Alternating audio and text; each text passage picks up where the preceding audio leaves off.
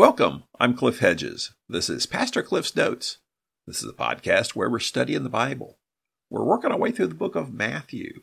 Today is episode 856. We're looking at Matthew chapter 27, verses 39 to 44. Let's read the passage. Those who passed by were yelling insults at him, shaking their heads, and saying, You who would destroy the temple and rebuild it in three days, save yourself. If you are the Son of God, come down from the cross. In the same way, the chief priests with the scribes and elders mocked him and said, He saved others, but he cannot save himself. He is the King of Israel. Let him come down now from the cross, and we will believe in him. He trusts in God. Let God rescue him now, if he takes pleasure in him. For he said, I am the Son of God. In the same way, even the criminals who were crucified with him taunted him. This is the Gospel according to Matthew. Matthew's writing this Gospel, this account of the ministry of Jesus, to convince people that Jesus is the Messiah. We're toward the end of Matthew's Gospel. We're in the last day of Jesus' life. In last fact, we're now at the point of the last moments of his life almost. This is the point of the crucifixion. He had been arrested the previous night, taken to the high priest, who summoned the whole Sanhedrin. They heard charges against him. They challenged him about his status. He acknowledged that he was the Son of God. They said it was blasphemy. He deserved to die.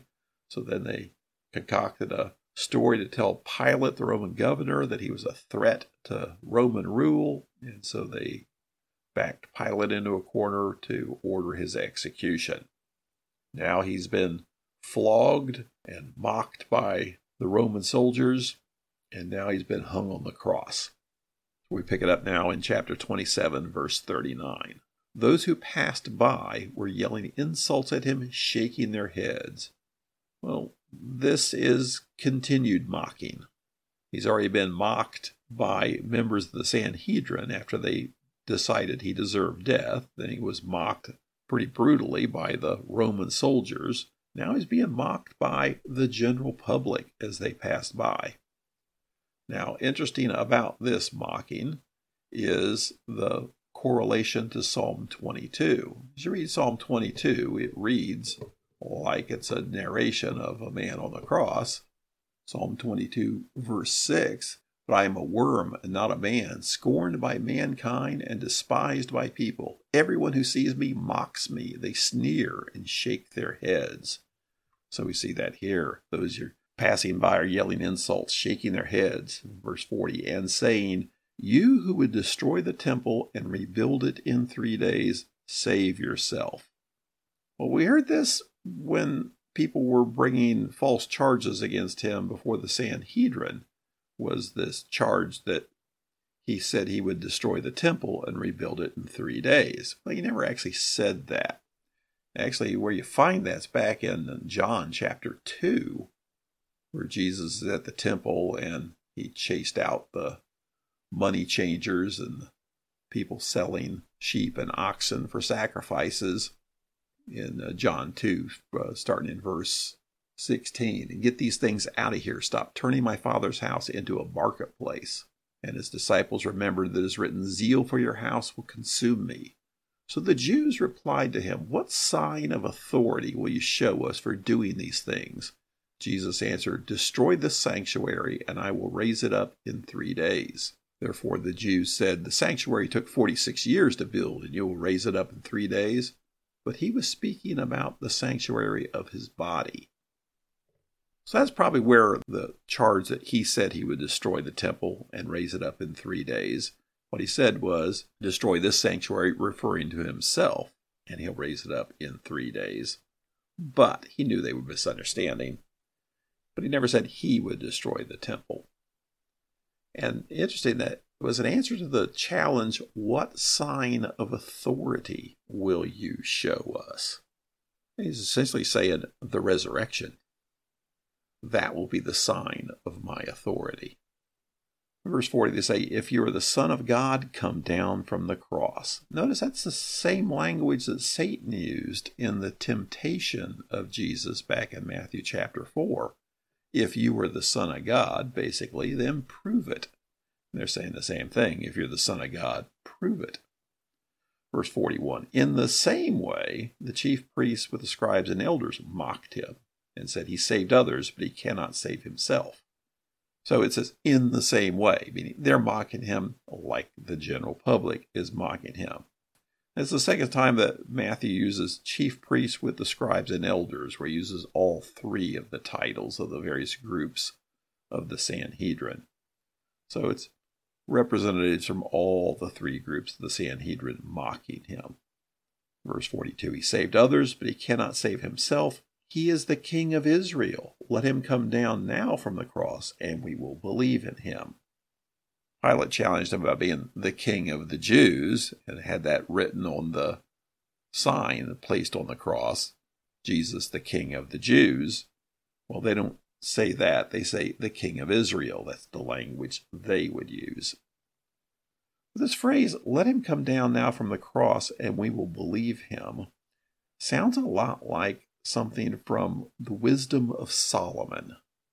That's not in the Bible, but the Wisdom of Solomon is an apocryphal book, meaning it's a religious book that a lot of people look to, but is not part of the Bible. But they would have all recognized it then, and people reading Matthew's gospel would probably recognize it. But from Wisdom 2 17 and 18, let us see if his words are true, and let us test how he comes to the end of his life. For if the righteous man is God's son, he will help him and rescue him from the hand of his enemies. So, same language here. If he really is the Son of God, then God will rescue him. We'll wait and see. Notice the conditions for belief. I demand that God do this in order for me to place my faith in him. Putting aside all that God already has done, putting aside all that Jesus Christ has already done, I demand he now do this in order for me to believe in him. They continue, verse 43 He trusts in God, let God rescue him now if he takes pleasure in him.